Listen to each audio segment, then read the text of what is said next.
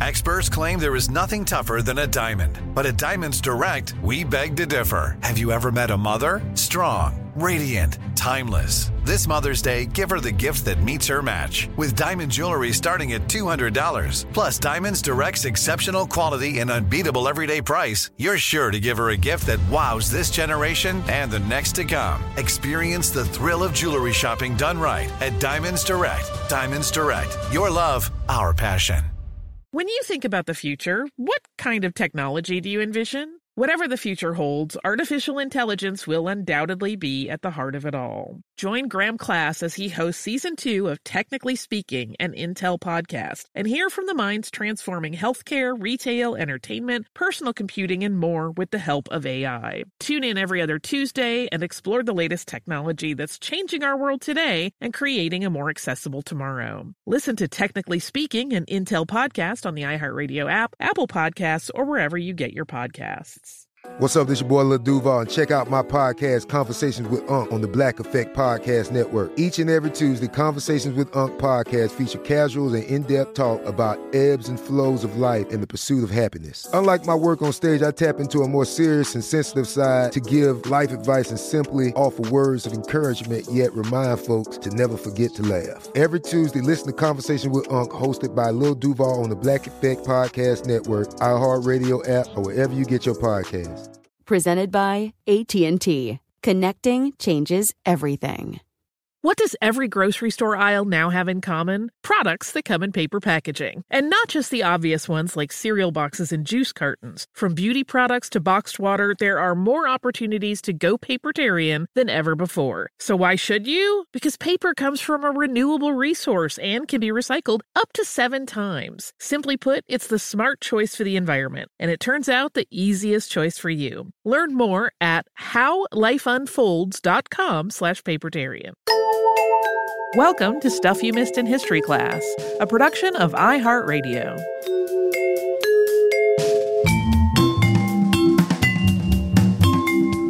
Hello and welcome to the podcast. I'm Holly Fry. And I'm Tracy V. Wilson. Hey, this is a follow up to our episode on Louis Daguerre, but unlike most of our two parters, these two episodes are intended to each stand on their own. So if you haven't listened to that one yet, you should be fine in this one. Similarly, if you're like, I don't want to hear about Robert Cornelius, you could skip it. You're not going to miss anything from the Daguerre story. I hope you do listen, though.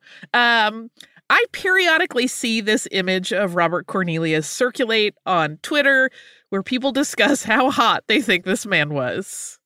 And he does look mighty dashing in that image. uh, but the fact that this photo exists is, in and of itself, really pretty astonishing. Cornelius was smart and inventive in ways that do not often come up in brief social media mentions. Yes, he absolutely innovated in photography, but he also did some pretty interesting work with lighting fixtures, of all things. So, today we're going to cover how this man and some similarly minded colleagues in Philadelphia started experimenting with Daguerre's process, as well as other aspects of his life. Robert Cornelius was born March 1st, 1809, in Philadelphia, Pennsylvania. His parents were Christian and Sarah Cornelius. Christian had emigrated to the U.S. from Amsterdam in 1783 and had started a lighting and chandelier business. As a kid, Robert attended private schools and showed a natural interest and proficiency in chemistry. Gerard Troost, who had been one of the founders of the American Philosophical Society and part of the New Harmony Indiana Owenite community that we covered during one of our live shows, was his chemistry teacher. As Robert started working in the family business in the early 1830s, Robert's chemistry studies served him well because he became an expert in metal plating in particular.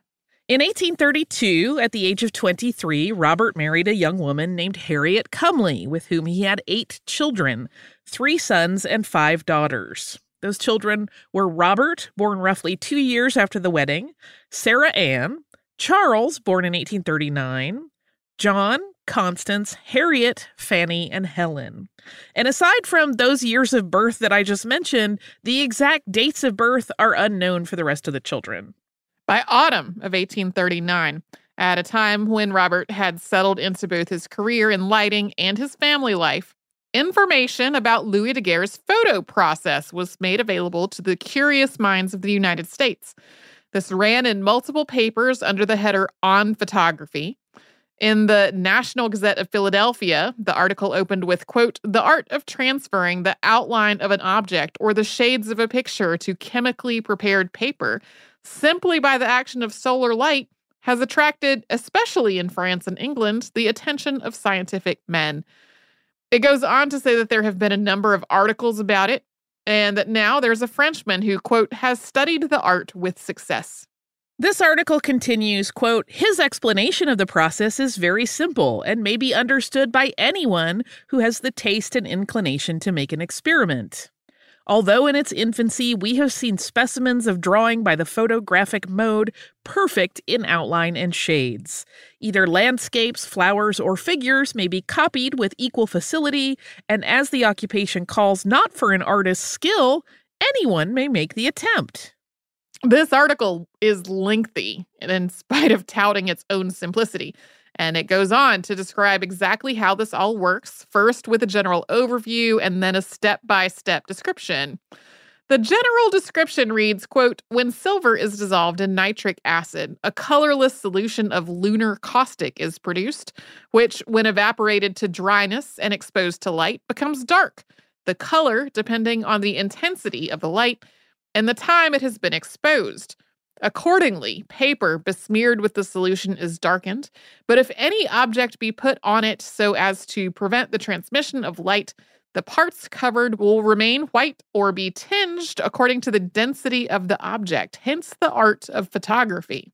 The next several columns of this article uh, which again, it takes up many columns in the paper, are, as we said, dedicated to discussion of each step, which they lay out as one, methods of preparing the paper, two, methods of taking the impressions, three, preservation of the impressions. And then there is an additional section titled Method of Taking Impressions in which the light and shades are not reversed. Basically, all of this was. uh, all images, for the most part, initially had been reversed of what you would actually see in reality, but people had worked out how to fix that problem. And all of this write up was not prepped by Daguerre, but by a man named Andrew Fyfe, the vice president of the Society of Arts Edinburgh, and it is an edited version of a paper that he read at the Royal Society of Arts in Edinburgh. When papers like the National Gazette and the American Daily Advertiser ran this story about Daguerre's work on October 15th, 1839, Philadelphia readership took notice, and it was not all good notice. There were readers who did not even believe the reporting. It just did not seem possible that an image could be captured that way. The article mentioned that it took a full hour to capture an image with the new process, and plenty of people thought that was ridiculous. Yeah, you'll actually see some variations in that. Like, while this article said that, there were other things that were like, no, like 30 minutes, you know, maybe less, maybe more. Uh, but for men like Cornelius, this was a really interesting topic. For one, he, like a lot of men of industry in Philadelphia, just was simply interested in emerging technologies. But for another, it offered a new potential business opportunity at a time when Robert Cornelius, like a lot of business owners, was trying to regain stable footing after the 1837 financial panic had caused a dip in revenue. But before we get to Cornelius's experiments with photography, we have to talk about another man who was very excited about the advertiser's story, and that was Joseph Saxton. Saxton was a little bit older than Cornelius. He was born on March 22nd, 1799, in Huntingdon, Pennsylvania. He started working in his father's nail factory as a young boy, but he got tired of it. He had apprenticed with a clockmaker starting at the age of 12, and that became his career. He did well for himself in that job. It led to him making the belfry clock for Independence Hall when he was still a young man in his 20s. But though his education had been vocation specific and related to clockworks, he was fascinated with all things scientific. Saxton is usually credited with creating the first photograph made in the US. That was an image of the State Arsenal in Philadelphia High School that was taken from a window high above the street at the US Mint in Philadelphia, which was where Saxton worked. He was a constructor and curator of the Mint's weighing apparatus. And that was taken on October 16th, 1839. That was only the day after that daguerreotype story had run in the papers. The various components needed for that photo were largely improvised by Saxton.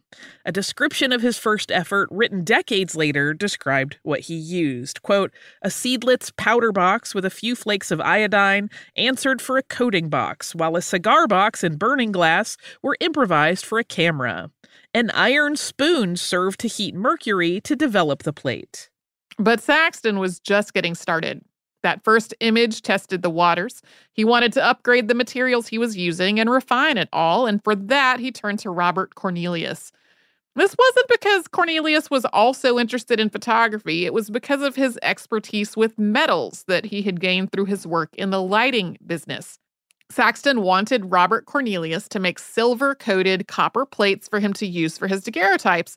And in producing these plates, Cornelius found himself wanting to do his own imaging experiments. And we're going to talk about that very famous and history making photograph that came out of Cornelius's interest in photography in just a moment. But first, we will pause for a sponsor break. I'm Tracy V. Wilson from Stuff You Missed in History class. Did you know small businesses make up 99.9% of all businesses in the United States? The world is powered by entrepreneurs, and if you're a small business owner or even someone dreaming of starting your own business, then you'll want to check out season two of Mind the Business Small Business Success Stories from Ruby Studio, from iHeartMedia, and Intuit QuickBooks. And every episode, hosts Austin Hankwitz and Janice Torres talk to entrepreneurs about how they've grown from the lessons of launching and nurturing a small business and how they have found success being their own boss. From the excitement of first starting out to finding the right tools and resources to process invoices and payments like QuickBooks Money, you won't want to miss these inspiring stories of entrepreneurship and discovering ways to business differently so you can too. And if you're a small business owner or even someone dreaming of starting your own business, then you'll want to check out season two of Mind the Business Small Business Success Stories from Ruby Studio, from iHeartMedia, and Intuit QuickBooks. If you use paper, you're a human. But if you choose paper, you're a papertarian, someone who lives a paper based lifestyle because it has a positive impact on the planet. And also because it's the easiest choice you'll make all day. Seriously. It's as easy as reaching for boxed instead of bottled water. It's as easy as opting for beauty products that come in paper packaging. It's as easy as grabbing eggs in a cardboard container. And that's all in one trip to the grocery store, which, if everyone's being honest, you were planning to go to anyway. But paper isn't just an easy choice. Papertarians know that it's the smart choice too, because paper comes from trees, a renewable and sustainably managed resource, and paper products are designed to be recycled. In fact, when you choose products that come in paper based packaging, those fibers can go on to be recycled up to seven times. So why wouldn't you go papertarian? Learn more at howlifeunfolds.com slash papertarian. Me. Focus Features presents Back to Black. I want people to hear my voice and just forget their troubles. Experience the music and her story. Know this. I ain't no Spice Girl. Like never before. That's my daughter. That's my Amy. On the big screen. I want to be remembered for just being me. Amy Winehouse, Back to Black, directed by Sam Taylor Johnson. Rated R, under 17, not a minute without parent. Only in theaters May 17th. Today I'm going to give you some straightforward advice on how to deal with naughty kids. How about instead of timeouts, time ins? Time for you to start paying some bills. I'm JB Smoove, and that was a full episode of my new podcast, Straightforward, inspired by guaranteed straightforward pricing from AT&T Fiber. Get what you want without the complicated. AT&T Fiber, live like a gigillionaire. Available wherever you get your podcast. Limited availability in select areas. Visit AT&T.com slash hypergig for details.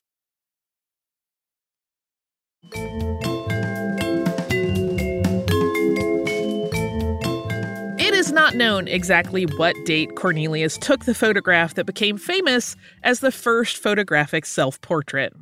He took it behind the family lamp shop sometime in October or November, so still very soon after the information on Daguerre's process was shared in the press. The outdoor setup in the sun enabled him to minimize the needed exposure time. He simply set his camera, a box which was fitted with an opera glass, down on a stable surface, and then he took the lens cover off and he sat still for several minutes. And then he put the lens cover back on, and that was that. When he developed the photo using the daguerreotype process, he had the first self portrait photo made in the US. So, this photo itself has a certain charm. It's the one we mentioned at the top of the episode that sometimes shows up on lists of historical hotties. Cornelius has tousled hair, he stares directly at the lens, and he does look a bit like he walked out of a historical romance novel. It's not the exact right time period, but I'm going to describe it as Mr. Darcy emerges from the mist. That is 100% what it looks like to me as well. I think that's yeah. why everybody is like, he's beautiful. So he's not quite centered in the image uh, which shows him from his lower chest where his arms are crossed up to the top of his head. On the left side of the picture, the details are a little blurred. It looks like maybe overexposure.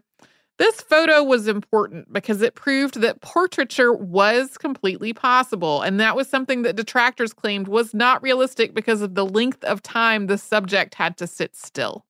And just a few weeks after this photo was made, and having made additional ones, Cornelius gave a presentation on his photographic work on December 6, 1839, at the American Philosophical Society and the Franklin Institute.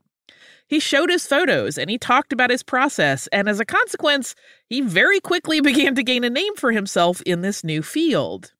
The expertise that he was developing and sharing through such lectures also launched a new business venture for Cornelius.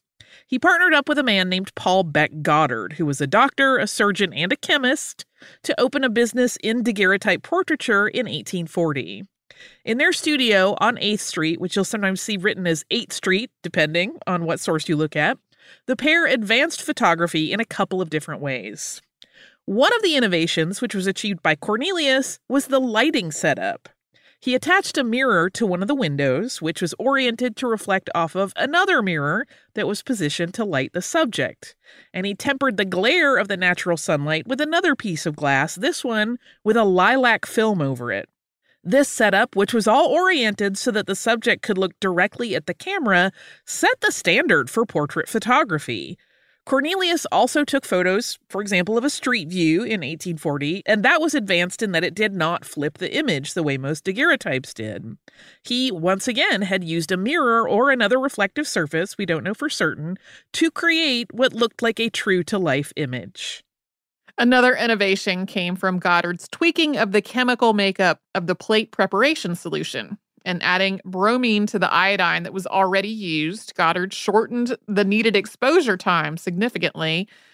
With his formula, it took just seconds to capture the image. That was a huge step forward. And it seems that Cornelius and Goddard recognized the potential commercial advantage of their new process.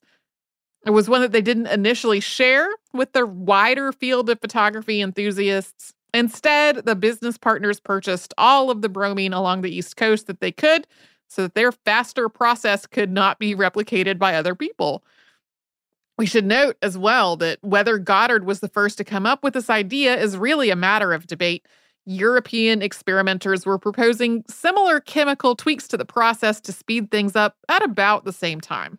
Yeah, that's one thing when you talk about photography history, there are almost always multiple people working on a process change at the same time. So you do find some um, conflicting literature about who did what or came up with what.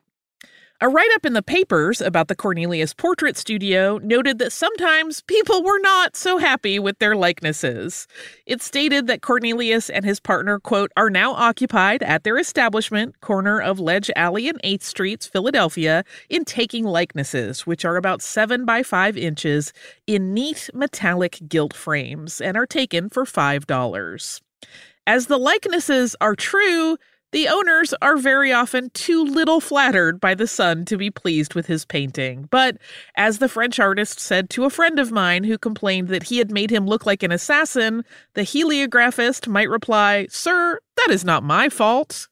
But the same article, which appeared in the Botanico Medical Recorder of Columbus, Ohio, that also described how the process was pretty quick and easy for the sitter. Quote, when the operatee is seated in his chair and subjected to the light transmitted through the purple glass, you would suppose all Mr. Cornelius wished was to make the fellow look blue.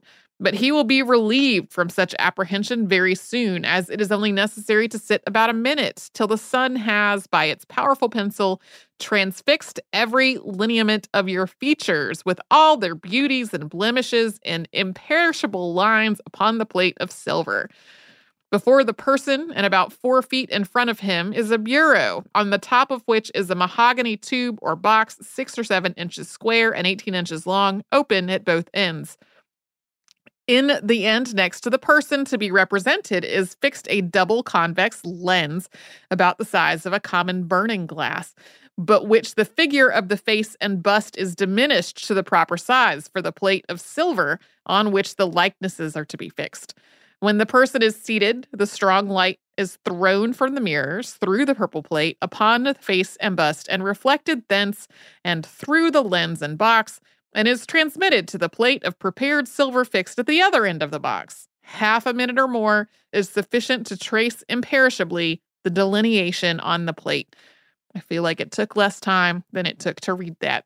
Yes, which is what made me laugh and why I wanted to include the whole thing because I love that everyone keeps talking about it's so simple and then they take 35 sentences to describe this mm-hmm. simple thing. I'm like, is it though? That write up, though, was not alone in reassuring potential visitors to the Cornelius studio that the process of having your photograph taken was both easy and painless.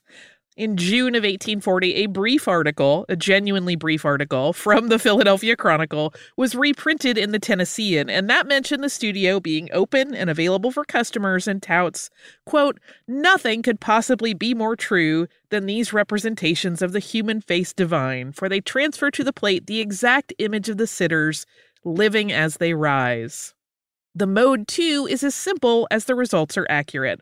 All you have to do is place yourself in an easy, well cushioned chair, assume the position in which you desire to be perpetuated, and look steadfastly at a given object for the matter of half a minute. And your features, expression, everything connected with your countenance are caught and stamped with a vigor and solitude that are unsurpassable.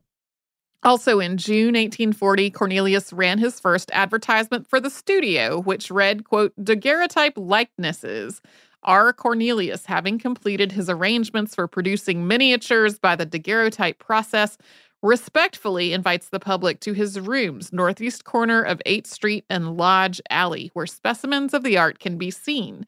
Miniatures from life or copies of busts, portraits, etc., will be made of the usual size or for medallions, breast pins, etc. The first customer was a man who had helped the studio get going, John McAllister Jr. He was an optician and had given Cornelius his camera lenses when he first started experimenting with photography.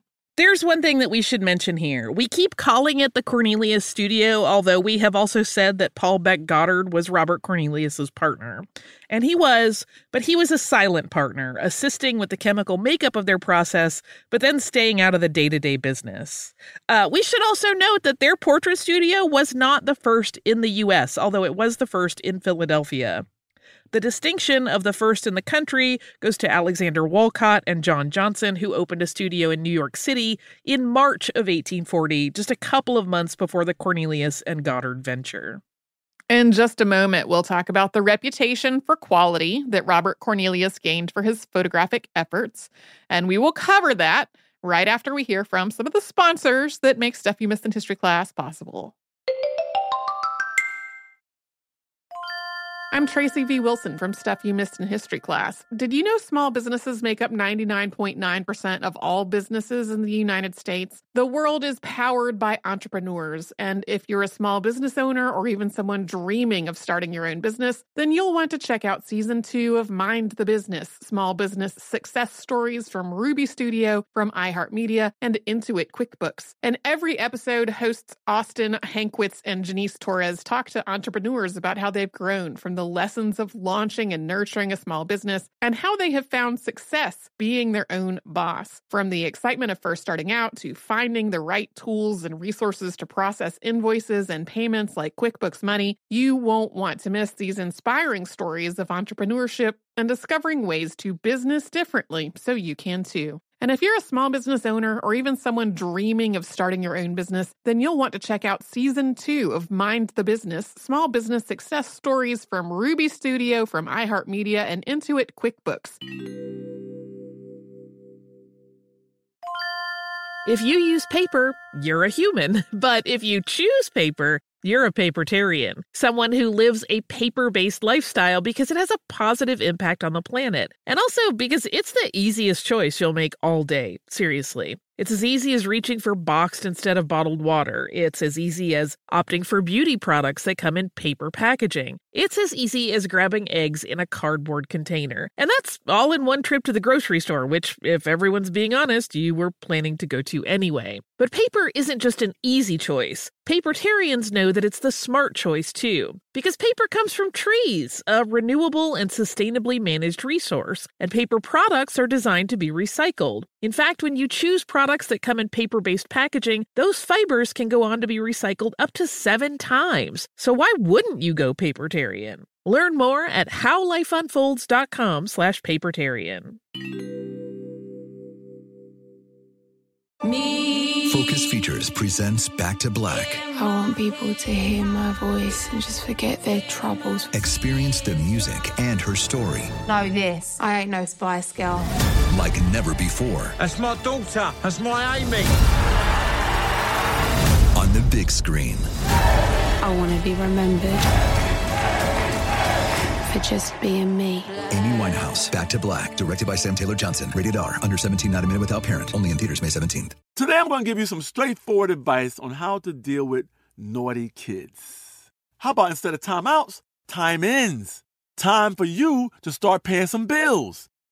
I'm JB Smoove, and that was a full episode of my new podcast, Straightforward, inspired by guaranteed straightforward pricing from AT&T Fiber. Get what you want without the complicated. AT&T Fiber, live like a gigillionaire. Available wherever you get your podcast. Limited availability in select areas. Visit AT&T.com slash hypergig for details.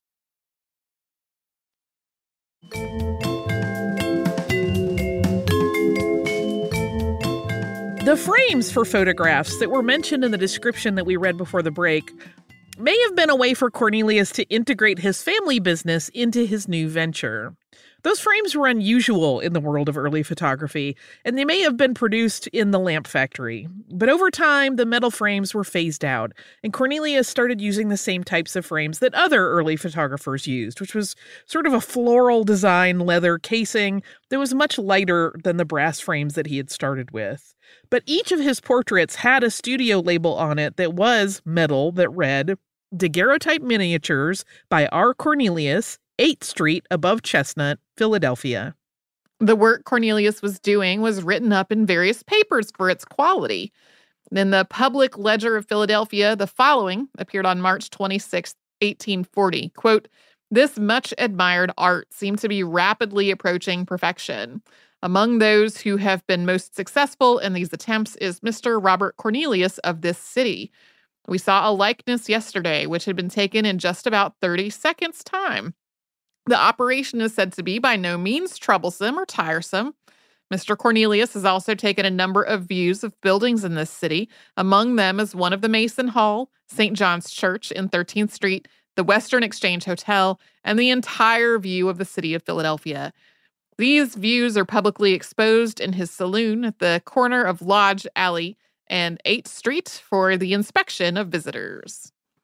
And visitors did indeed visit the studio to see these images, and portrait bookings were popular with Philadelphia's elite. Remember that $5 was no small sum in 1840. But bookings were steady and had to be made a week in advance, with the caveat that an overcast day would be cause for cancellation. Cornelius's work became so well regarded as some of the best photography being done in the US that selections of his images were sent to France to show how much experimentation on this side of the Atlantic had innovated the entire field. In 1841, Cornelius moved to a new location in Market Street because it offered better lighting. This meant he didn't usually have to cancel appointments if it was overcast. He seemed to be succeeding in his business. The paper described him as being run down with his customers. That means like overrun, not that the not that the business looked shabby. And this was busy enough to have opened a second studio. He decided to close his portrait business just a couple of years after it opened. And that shift away from photography wasn't necessarily because portrait business was lagging, although it is a little bit unclear how profitable it actually was, even with that high price. But Cornelius was also eager to work on alternative fuels for lighting. In the early 1840s, whale oil was still the most common fuel for lighting a lamp. Gaslight had been introduced several decades earlier, and it was growing in both accessibility and popularity, but it had not become the standard. And Robert Cornelius saw an opportunity to do for lamplight what he had done for photography by moving it forward. He invented a device called a solar lamp. This isn't quite what you may think of when you think about technologies that are today labeled as solar.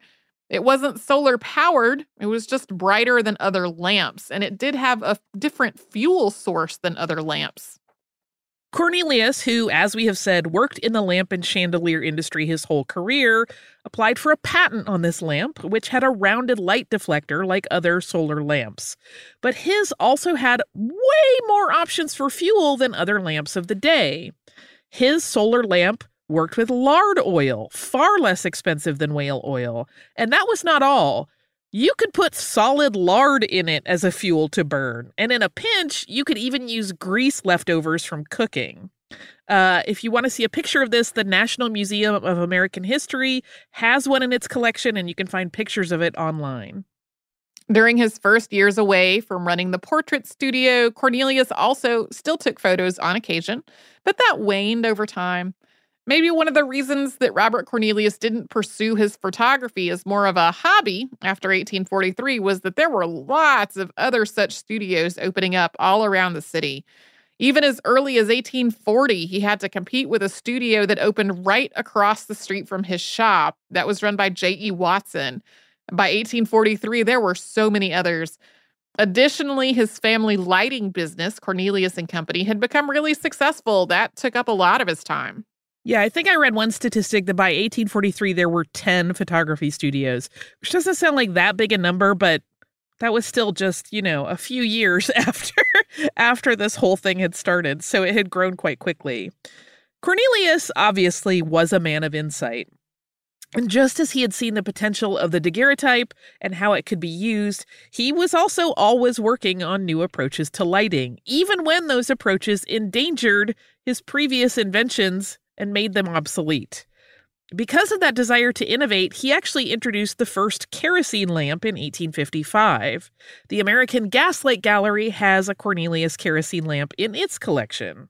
But though he was first to figure out a kerosene lighting apparatus, Cornelius did not corner that market. Another device by a different inventor, Johann Stuber, enabled customers to keep their existing oil lamps Stuber's invention was an attachment burner that converted oil lamps to kerosene fuel. This is a lot more economical option than replacing all of the oil lamps in your house, so buyers typically chose that. Cornelius tried to keep up with the kerosene market by inventing his own conversion burner for using on existing oil lamps. But he was just kind of too slow. He was behind the trend at that point and he couldn't regain market share.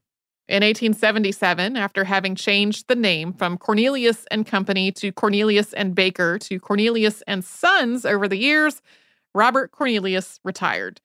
After that, he spent most of his time at his country house north of Frankford, Pennsylvania. He had purchased that in the early 1850s.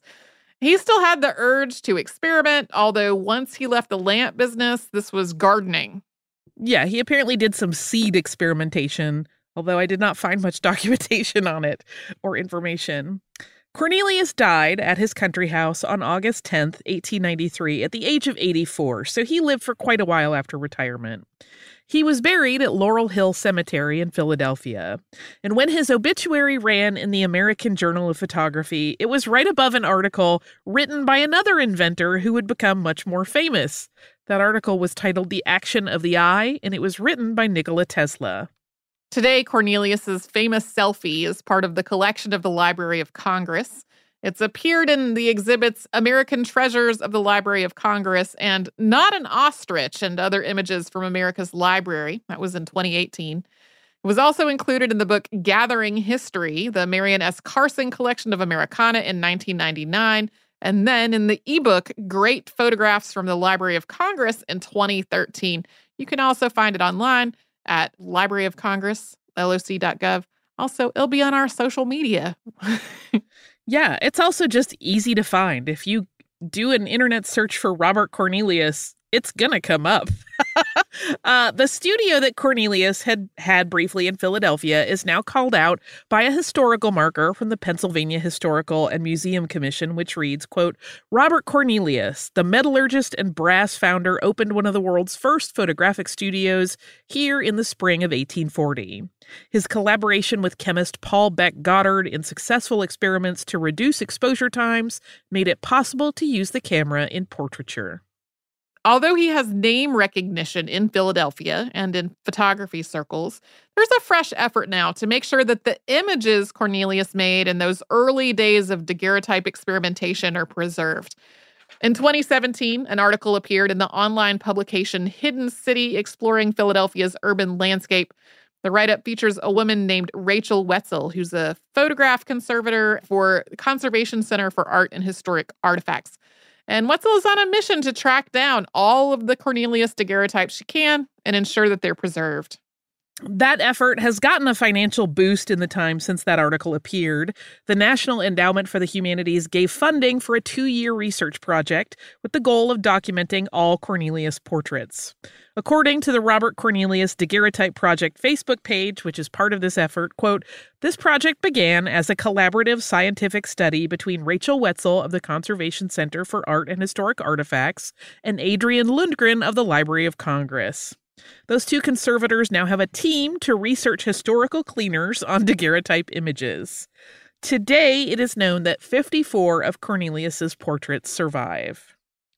And now you know when you look and say, "Wow, you are handsome," that that is the story of Robert Cornelius. Yeah. do you have some listener mail for us? I do. It is also a little bit photography related because it is about our recent episode on Wilson A. Bentley who photographed all of those beautiful snowflakes. This is from our listener Marin, who writes Hi, Holly and Tracy. I'm a longtime listener of the show and really enjoyed your episode on Wilson A. Bentley. Growing up, every December, my mom would wrap up 25 books, and each night leading up to Christmas, my brother and I would alternate picking out one to unwrap and read. I love this tradition, and I think everyone should adopt it, including myself. Marin goes on, this tradition functioned as our family's advent calendar and also prevented my brother and I from nagging my mom to unwrap gifts before Christmas. It was a really fun tradition as each year there was one to two new books, and my brother and I liked to try to pick out our old favorites by their shapes. One of my favorites of these books was actually about Wilson Bentley. It's called Snowflake Bentley by Jacqueline Briggs Martin. It looks like it may be out of print now, and it's been several years since I have read it, but I remember it being a charming story and having excellent illustrations of Bentley snow crystals. Being literature lovers, I thought you would enjoy my story and the book. Thank you for all the hard work you put into the show. Yours, Marin. P.S. I have included a festive picture of my cat, Mazzy. Mazzy is a tortie, Hmm. which I love because uh, they are usually little feline spitfires. But also, Marin, thank you because I actually meant to mention that book at least in the episode and neglected to. You can still get it, at least on the secondhand book market. I think if you're really eager to get it, you could probably get your hands on a copy somehow. Yeah, we had a lot of people mention it, uh, like on Facebook comments and tweets and things. Yep, it's cute as pie. Um, and it is very cool, and there is there are very pretty illustrations. So, um, thank you for that reminder that we should mention it. Uh, I'm still busy paging through Bentley's book on snowflakes that he wrote because it has so many great photographs in it and I just adore it. So if you haven't looked at that, that is also great. Uh, thank you again for writing us. If you would like to do so, you can do so at historypodcast at iheartradio.com. You can also find us on social media as Missed in History, which Tracy just mentioned. Uh, you can also subscribe to the podcast if you haven't gotten around to it yet. That is so easy to do. You can do it on the iHeartRadio app or anywhere you listen to your favorite podcasts.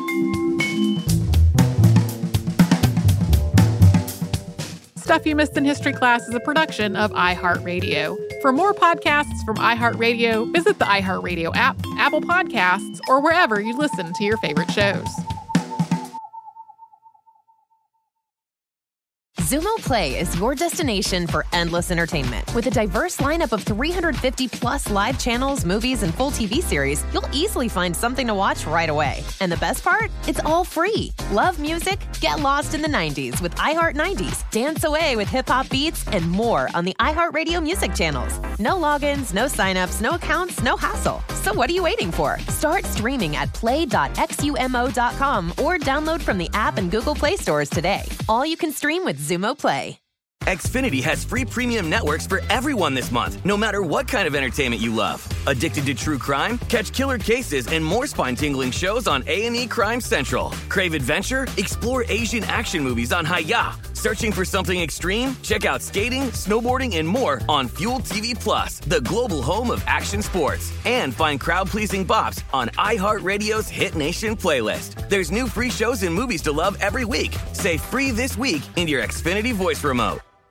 This is Malcolm Gladwell from Revisionist History. eBay Motors is here for the ride. With some elbow grease, fresh installs, and a whole lot of love, you transformed 100,000 miles and a body full of rust into a drive that's all your own.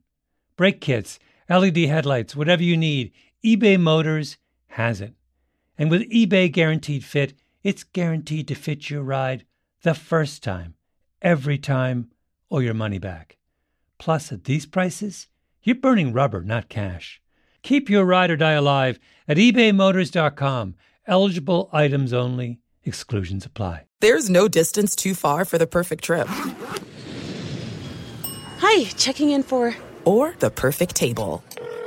Hey, where are you? Coming! And when you get access to Resy Priority Notify with your Amex Platinum card. Hey, this looks amazing! I'm so glad you made it and travel benefits at fine hotels and resorts booked through Amex Travel, it's worth the trip. That's the powerful backing of American Express. Terms apply. Learn more at americanexpress.com slash with Amex.